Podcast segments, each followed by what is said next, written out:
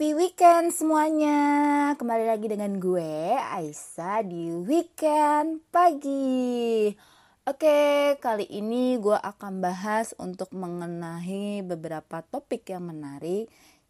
PSBB di Jakarta sudah berlaku dan banyak beberapa uh, dari kita yang mungkin akan uh, ada kendala di di ekonomi, krisis ekonomi ya gue sendiri ngalamin di mana di ketika pandemi ini beberapa teman gue ada yang mengalami untuk pengurangan gaji itu dikurangin. Ada yang 50%, ada yang 30% dan uh, itu akan mengalami suatu krisis di mana dananya dia akan berkurang dan dia bingung untuk menutupinya gimana. Nah, sebelum hal itu terjadi, apabila kita pandai dalam mengatur keuangan kita, kita bisa uh, motivasi untuk dari awal kita udah start menabung mungkin akan terminimalisir dan ada uang cadangan ketika kondisi pandemi sekarang. Nah, termasuk kayak gue. Gue juga dulu pernah punya pengalaman di mana gue dulu tipe orang yang boros. Jadi ketika gue tiap bulan dikasih uang bulanan untuk kuliah atau untuk kehidupan sehari-hari gue terkadang itu minus gitu. Dan itu gue sempat bertanya-tanya gimana caranya gue memperbaiki pola keuangan gue yang terkadang tuh gue minus? Nah kali ini gue akan bahas topik itu bersama temen gue. Gue nggak hanya sendiri gue akan undang sahabat gue. Uh, dia jurusan manajemen di Universitas Muhammadiyah Malang dan dia akan gua kulik untuk membahas gimana caranya untuk menabung agar kita bisa punya uang e, dana darurat nih kayak gitu. Penasaran dong pastinya untuk teman-teman semua. Penasaran lah ya. Mungkin kita telepon dulu orangnya. Bentar. Wait, aku telepon dulu ya orangnya.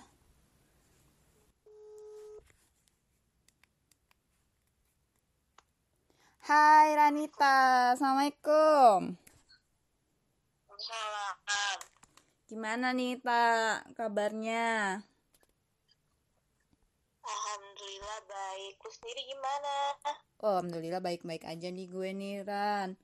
Pandemi di sana di Sidoarjo gimana Ran kondisinya? Nggak ada apa-apa. Kayak nggak ada apa-apa. Wah cuma di ibu kota aja ya sepertinya pemberitaan itu dihebohkan dan banyak-banyak sekali peraturan-peraturan yang berubah ya tang ya. Eh ya, btw kan usaha percontohan oh, gitu kan. Percontohan ya. Btw apa tuh eh btw kenalin dulu dong lu kali ini bintang tamu di podcast weekend gue lu siapa sih apanya Aisyah sih siapanya Aisyah yang ngoceh-ngocehin untuk uh, Aisyah selalu nabung atau gimana lu siapa sih tong Oke, okay, gue perkenalin diri dulu ya. Ya. Oke, okay, hi guys, uh, nama gue Ranita. Uh, gue ini teman satu alma maternya Aisyah. Di mana tuh? Biasanya gue panggil dia tuh Budat di Universitas Muhammadiyah Malang. Kebetulan gue ngambil jurusan manajemen dari Fakultas Ekonomi dan Bisnis gitu. Oke oke. Nah, lu itu selama kenal sama Aisyah itu lu ngapain sih Tong gitu bawelin Aisyah apa sih kalau masalah keuangan itu? bawelin dia suruh nabung paling susah. iya tuh gitu Tong, kan. gue susah banget dulu tuh kuliah tuh nabung untuk nabung dia susah banget gitu kan. Ya gimana dong? Gue kan sukanya makan ngemil kan udah dapet dulu waktu mas liputan. Ya tapi kan tetap aja hobi gue makan tiba-tiba duit habis ya kan? Kalau nggak jalan-jalan. Gimana sih tong tuh untuk uh, jalan-jalannya kayaknya bukan kemakannya sih lu. Uh, kayaknya seperti itu. Oke, gimana sih nih Tong untuk menurut lo motivasi awal bagi pemula nih yang kayak gue nih kadang boros ya untuk uh, mindset menabung itu ngubahnya bagaimana sih? Tong? Lo sebenarnya tahu nggak pengeluaran lu tuh setiap bulan tuh apa aja? Halo, iya. Yes. ah pengeluaran gue pengeluaran lu yang pasti gitu setiap bulan yang pasti sih sebenarnya cuman makan sama beli sabun sama udah situ aja sih tong kayaknya hmm, no no no no no. Yang rinci. Rinci. Misalnya nih lu ngasih mak lu. Iya. Kalau selama eh, berapa kalau gua kuliah dulu beli paketan gitu bayar wifi misalnya. Ya kalau sekarang sih karena gue udah eh, udah kerja ya ya asik asik asik di tiap bulan udah ada ya kali gue ngasih emak gue sekitar range-nya kali eh, 300 sampai 500 Terus kalau misalnya itu beli eh, pulsa paket bisa seratusan pulsa token seratusan terus kemudian juga eh, apa bensin tuh gue biar kan gue naik motor riders girls gitu. Nah, itu tuh kadang nggak eh, ngalamin sih gue kadang itu minus sih tong gitu loh. Nah, itu bagaimana sih? How about the filter money? Jadi pertama kalau misal saran gue sih lu rinci dulu deh pengeluaran lu tuh berapa setiap bulan. Ngasih emak lu tuh kan eh, jangan fluktuatif tapi lu harus target itu kayak misalnya gue juga kayak gitu ngasih emak gue sekian gitu kan. Gue targetin oh iya ngasih emak gue sekian pendapatan gue sekian. Oke gue bagi-bagi. Buat beli eh, apa namanya kayak lu tadi beli sabun itu kan beli Mm-mm. skincare. Biasanya kan cewek ya. Yes. tuh eh, skincare gitu kan. Terus eh, beli apa namanya belanja bulanan hangout expenses tuh juga harus ada gitu kan gimana pun juga kita manusia pasti ada pengennya kan ya Iya. kalau misalnya terlalu strict juga nggak mungkin jadi eh, yang jelas tuh kayak misalnya kita nih yang udah kerja terus kita yang setiap hari pakai transportasi mau itu transportasi umum ataupun kendaraan pribadi pasti butuh yang namanya bensin Ya, nanti enggak, nggak nggak beli ongkos- bensin gue mogok gitu. eh, ongkos untuk kita transportasi ke kantor atau mungkin kita mau pergi ke mana. Nah itu tuh harus kita rinci dulu gitu. Hal-hal yang pasti keluar tuh kan rutin gitu per bulannya. Itu tadi kita rinci dulu apa terus dijumlah dikurangi dari eh, gaji kita. Nah dalam hal menabung perlakukan hal yang sama dengan pengeluaran kita. Jadi anggap tabungan tuh sebagai uang yang harus kita alokasikan keluar dan ya udah itu uang hilang gitu lo nggak bakal nyentuh uang itu apa pun yang terjadi karena nih ya eh, kalau misalnya pas lagi masa pandemi kayak gini nih ya namanya emergency fund alias tabungan itu itu tuh penting banget dan pasti kerasa banget pas lagi kayak gini Iya. bagi sebagian orang ya karena banyak juga kan dari teman-teman kita yang sesama pegawai nih itu tuh ngerasain yang namanya eh, gaji Potong gaji, yes. persen nah Tuh. Beruntung bagi teman-teman yang nggak dipotong gitu kan atau nggak Mm-mm. eh, potongannya hanya sedikit itu alhamdulillah banget jadi nggak terlalu terasa mencekik tapi kalau misalnya namanya udah gaji dipotong ada cicilan pengeluaran tetap wow nggak punya yang namanya tabungan di masa kayak gini tuh oh my god Yang ada itu, yang ada tuh rasanya mau minjem aja gitu loh, tong. Kalau nggak itu kartu Nah, kredit itu bermuncul-munculan itu. Devil lagi Nah, ketawa ya. itu. jadi malah eh, semakin apa ya menggali lubang kubur sendiri kalau misalnya kayak gitu gitu kan. Sementara pandemi ini kita masih nggak tahu kan ke, eh, Kapan berakhir? apa garisnya eh, garis finishnya tuh kita juga nggak tahu nih bakal berakhir kapan. Kalau misalnya kita menilik dari sejarah kayak misalnya flu Spanyol aja baru hilang dua atau tiga tahun kemudian setelah first outbreak gitu kan. First case of outbreak gitu. Jadi kita nggak tahu kapan ini berakhir gitu Hmm, oke. Nah, ini dong. eh kan ke- di tengah berarti kan sebenarnya di tengah pandemi ini kita benar-benar harus punya dana darurat gitu lah ya untuk ya itu caranya Nah. dengan kita menabung. Gimana sih nih Tong ya? Dari kita pemula kemudian kita harus konsisten dalam menabung gitu loh. Gimana nih untuk konsisten menabung itu kadang kan ada hambatannya. Nah, itu gimana sih biar hambatannya itu tetap kita harus konsisten nih nabung gitu. Kalau misal zaman sekarang kita eh, udah bisa sih memanfaatkan yang namanya eh, apa penawaran-penawaran yang diberikan oleh perbankan gitu biasanya kalau misalnya kita ke bank nih ya ngurus ke Hmm. eh, apa namanya ke customer service-nya itu pasti ditawarin "Eh, mau ikut tabungan berjangka nggak mbak nah pasti sering banget hal itu terjadi karena gue juga sering kayak gitu waktu ke bank ngurus sesuatu gitu kan. Terus tanyain sudah ikut tabungan berjangka? Nah itu pasti ditawarin potongan per bulan dari rekening kita dari mulai 100 ribu sampai berapa juta yang uh, di setiap bank beda-beda kan ya kebijakannya. Yes. nah waktu nabungnya kita pun juga uh, bisa satu tahun sampai ada yang 18 tahun sih yang gue tahu sampai selama itu gitu kan dengan jangka apa dengan potongan ya katakanlah lu per bulan udah deh gue, gue nabung dua ratus ribu di uh, dengan tabungan rekening ini gitu buka rekening terus lu dipotong dua ratus dua ratus dua ratus lu nggak bakalan terasa dan lu nggak bakalan tahu kalau memang misalnya uh, ya lu pasti tahu kan ada uang lu kepotong cuman istilahnya lu udah nggak bisa ngapa-ngapain lagi karena sistem tabungan berjangka di bank itu dipotong dan lu nggak bisa ngambil sampai batas waktunya sudah ditentukan. Jadi ya mau nggak mau ya harus dipaksa ya. Aja. Harus dipaksa dengan sistem menabung di bank e, berjangka lah ya. Ya itu salah satunya. Salah satunya. Atau lu juga bisa ikut arisan di kantor kayak atau nggak di rumah atau sama teman-teman kuliah lu mungkin ya memang masih bisa ke tracing ya masih yes. bisa ketemu atau enggak uh, jelas uh, apa namanya pembukuannya dan jelas tertransfernya gitu kan nah itu tadi jadi ketika lu ikut tapi lu ngambilnya bukan yang di awal di hmm. akhir hmm. jadi kan perasa kalau misalnya lu nabung gitu kan walaupun memang misalnya uh, biasanya kan orang-orang kalau misalnya apa arisan gitu lebih milih yang di awal tapi kalau yeah. misalnya gue pribadi sih gue lebih lebih di akhir ya yang akhir karena kalau misalnya lu di awal lu nikmatin duitnya udah habis duluan terus lu tinggal bayar utangnya gitu kan. Iya betul. Jadi yang di akhir aja. Jadi kerasa kerasa oh gue nabung gitu. Yeah. kalau misalnya gue pribadi sih lebih prefer yang akhir gitu. Jadi kayak kerasa oh ya gue nabung jadi uangnya ini udah buat yang sama selama ini gue tabung segini. Itu sih kalau misalnya untuk uh, tips dan triknya. Jadi kan kayak ada pemaksaan gitu. Oh iya gue ada tuntutan nih buat bayar arisan segini mau nggak mau pasti bakalan ngisiin uang segitu. Itu sih yang gue rasain gitu kan. Iya ya, ya mungkin gue bisa Daripada nyoba tuh Ran untuk mm -hmm. uh, untuk arisan. Teman gue masih mikir-mikir sih apa iya ya gue harus main arisan gitu kan. Ah gue nabung aja lah nabung uh, secara konvensional aja gitu loh.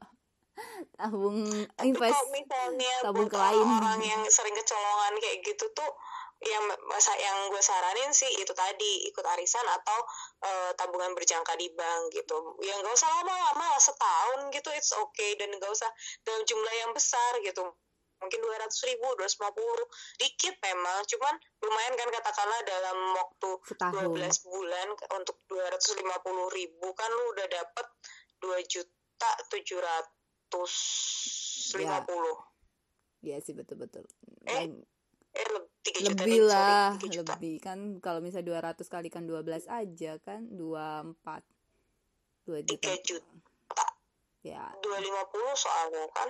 Yes. 250 250 iya. setengah tambahkan dua setengah kali dua 500 3 juta. ya, 3 lumayan juta, sih lumayan, daripada gitu. nggak sama sekali gitu kan. Ya, jadi... walaupun katakanlah di tahun berikutnya 3 juta tuh lu dapet apa ya? Sama kan kayak tahun yang sekarang. It's okay gitu. Yang penting ada effort buat nabung dan uh, adalah yang bisa lu jadikan pegangan gitu. Yeah. Emergency fund itu tuh penting banget dan sekarang gue ngerasain banget gitu kan. Betul, ngerasain betul. dengan adanya emergency fund, gue di kala pandemi gini suntuk. Oke, okay, liburan. Oke, okay, liburan gitu kan. kan kita gak bisa liburan gitu kan. gue bisa ngunjungin orang tua gitu sebentar gitu. Betul betul betul. It's enough. Oke, okay. Tong, kalau misalnya ini ya uh, kadang nih yang misalnya baru-baru nih kadang masih bingung nih untuk alokasi-alokasi uh, dana-dana urgent gitu. Nah, apa aja sih alokasi uh, dana-dana urgent itu Tong gitu? Untuk biar bisa nabung gitu. Alokasinya ada beberapa alokasi gitu loh untuk memanage-nya. Kalau misalnya alokasi kan setiap orang tuh beda-beda ya keperluannya. Hmm. Yang jelas itu yang sih kalau misalnya nih ketika kita nggak tahu ya kita pas lagi sehat atau nggak kita sakit itu kapan tuh kita bener-bener nggak tahu kapan. Jadi atau enggak mungkin bagi kita yang masih uh, single gitu mungkin pikirannya orang tua apabila memang masih ada keduanya gitu kan. Mm-hmm. kalau misalnya bagi mereka yang sudah berkeluarga yang namanya anak sakit suami sakit atau malah kita sendiri yang sakit wah itu kan nggak ngerti itu belum lagi dengan bayar susu anak gitu-gitu alokasinya tuh adalah sendiri. Dan ketika sudah berkeluarga dan sudah ada anak nih ya pasti mereka jadi prioritas kita gitu kan untuk kesehatan mereka, kebutuhan mereka kayak susu, popok, mungkin makanan, jajanan mereka gitu-gitu, itu pasti ada alokasinya. Dan uh, idealnya sih untuk satu orang yang masih single, mm -hmm. kayak gue ya single ya, alokasi Hmm, nah, gue juga. iya, iya, iya, iya bener nih. Untuk para para weekend pagi nih warga-warga, Ranita juga single loh. Promosi ya. Gak usah dipublikasikan juga kali. I'm single but I'm happy. Ah, yes. Terus uh, apa namanya? Untuk orang yang masih single ini ke, uh, dijagain nih kebutuhan kita per bulan ya. Oh, yang save save apa saving, saving kita tuh tiga, tiga bulan mm -hmm. dari gaji kita gaji kita per bulan tiga juta setengah nah mm -hmm. dikalikan eh, tiga uh, bulan berarti sepuluh juta lima ratus itu uang yang gak bisa diutak atik karena kita nggak ngerti kan kapan maksudnya pandemi terutama di masa pandemi ya yes kita nggak ngerti tahu banyak perusahaan kita kolaps mm. awalnya masih oke okay, bertahan, terus kolaps terus kita Nauzubillah min zalik ya Allah jangan sampai di PHK gitu kan yeah. gue juga gak mau Iyalah. itu itu tahu-taunya terus kita mau dapat dari mana? Sementara kita harus tetap hidup kan untuk beberapa bulan ke depan sebelum dapat pekerjaan lagi gitu kan. Nah itu yang harus uh, disiasati gitu. Untuk saat ini sih kita harus survive in this outbreak season. Itu yang paling apa ya yang paling oke okay, yang kita harus bertahan untuk saat ini dulu bertahan di masa pandemi itu tuh kayaknya kudu-kudu memang harus mengencangkan ikat pinggang gitu. siap-siapin kudanya ya dari iya. budget duit harus benar-benar hemat menghemat hmm, apalagi kok misalnya yang bagi orang-orang yang hidup di ibu kota ya segala sesuatu kan serba mahal tuh lu sendiri kan bisa ngala, apa ngerasain yes. ketika di Jakarta sama di Malang itu bedanya banget beda banget gitu banget banget dari segi Lu makanannya memang sebulan katakanlah lima ratus ribu sebulan cukup. Di Jakarta lima ratus no. ribu seminggu kali. Iya iya betul. Makanya maka makanya bang gue Gak cukup kali. Enggak makanya bang gue tuh uh, ngirim gue ke Malang itu salah satunya begitu tong. Jadi bulanan gue cukup dikirim tujuh ratus ribu itu udah enough gitu loh. Tapi kadang-kadang di Jakarta gue nggak mungkin bisa satu juta lebih kali untuk sebulan gitu Oh lebih pasti. Iya. Pasti tuh lebih. Lebih banget. Orang gue ngerasain pada saat gue kerja, gue tinggal di Jakarta. Oh oke, okay. gaji yang awalnya 3 juta, setengah 4 juta, setengah. Kok tiba-tiba sisa per minggu itu tinggal 500, 200. Wah gitu loh iya kudu pinter kudu pinter-pinter lah untuk menghemat gitu kan untuk untuk saat ini nggak hanya saat ini sih untuk ke depannya, untuk ke depannya. Gitu kan. setidaknya dengan adanya pandemi ini uh, kita belajar ya tuh perilaku kita mindset kita tuh pasti uh, pasti ada yang berubah gitu mulai dari gaya hidup yang lebih bersih terus yes. uh, yang lebih hemat nggak hedon gitu kan right. itu sih yang uh, yang bisa di pelajari ketika pandemi ini dan juga lebih menghargai apa yang ada di sekitar kita mulai dari makanan jangan buang-buang makanan lu beli makanan segini terus lu makan cuma padahal cuma butuh sedikit gitu kan.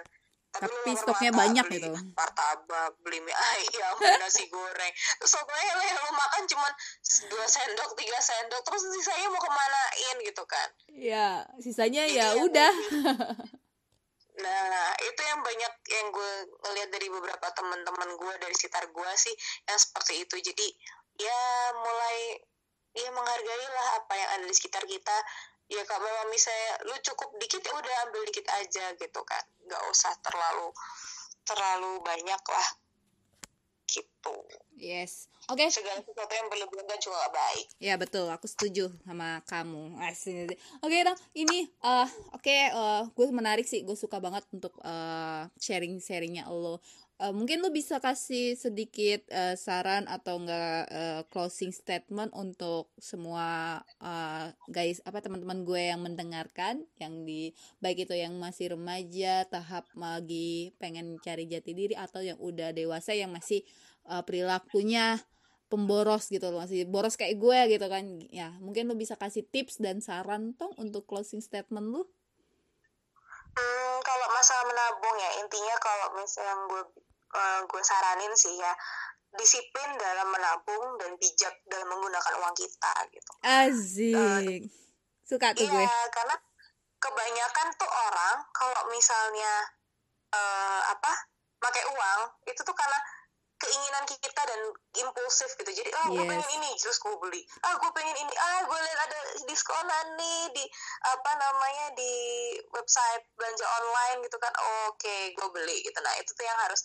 kita hindari. Kalau misalnya lu nggak butuh-butuh banget mungkin bisa ah bulan depan lah gitu. Di, di skip lah ya. Direm uh, direm dikit mulai dari gengsinya kita keinginan kita gitu kan. Terlebih lagi saat ini lagi pandemi gitu. Karena hanya kita yang tahu seperti apa keadaan keuangan kita pengeluaran kita seperti apa.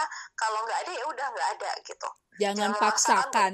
hal yang nggak kita mampu untuk saat ini gitu kan. Yeah. kita mampu untuk belinya gitu. Tapi ada hal-hal yang lebih penting kebutuhan-kebutuhan kita yang kita nggak ngerti itu tuh seperti apa gitu kan. Katakanlah oh iya gue beli ini nih ah gitu beli ini beli ini beli ini. Eh nggak tahu dua hari tiga hari kemudian kita sakit atau apa nauzubillah min zalik ya jangan sampai.